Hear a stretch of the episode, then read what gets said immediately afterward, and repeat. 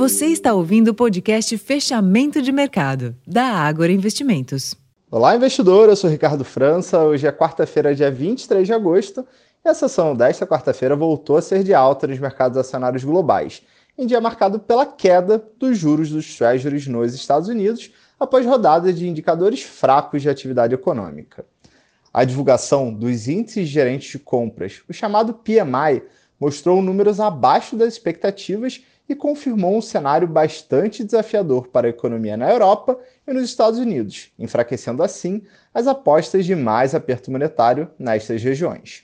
Também contribuiu para a alta a quinta sessão consecutiva de valorização nos preços do minério de ferro. A cotação da commodity fechou acima dos 110 dólares por tonelada nesta madrugada e apesar do recuo nos preços do petróleo.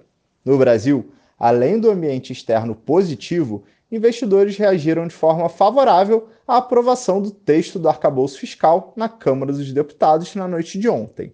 Neste ambiente, os juros futuros tiveram um dia de queda importante e abriram espaço para a nova alta do Ibovespa, que fechou a sessão na máxima do dia com ganhos de 1,7%, cotado aos 118.135 pontos. O giro financeiro somou quase 25 bilhões de reais.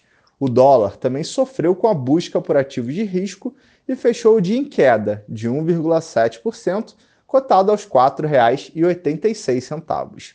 Esses foram os destaques da sessão dessa quarta-feira e para mais informações, convido a todos a acessarem o relatório Fechamento de Mercado Completo, disponível no site da Ágora e também no nosso aplicativo. Eu vou ficando por aqui, uma ótima noite e até amanhã.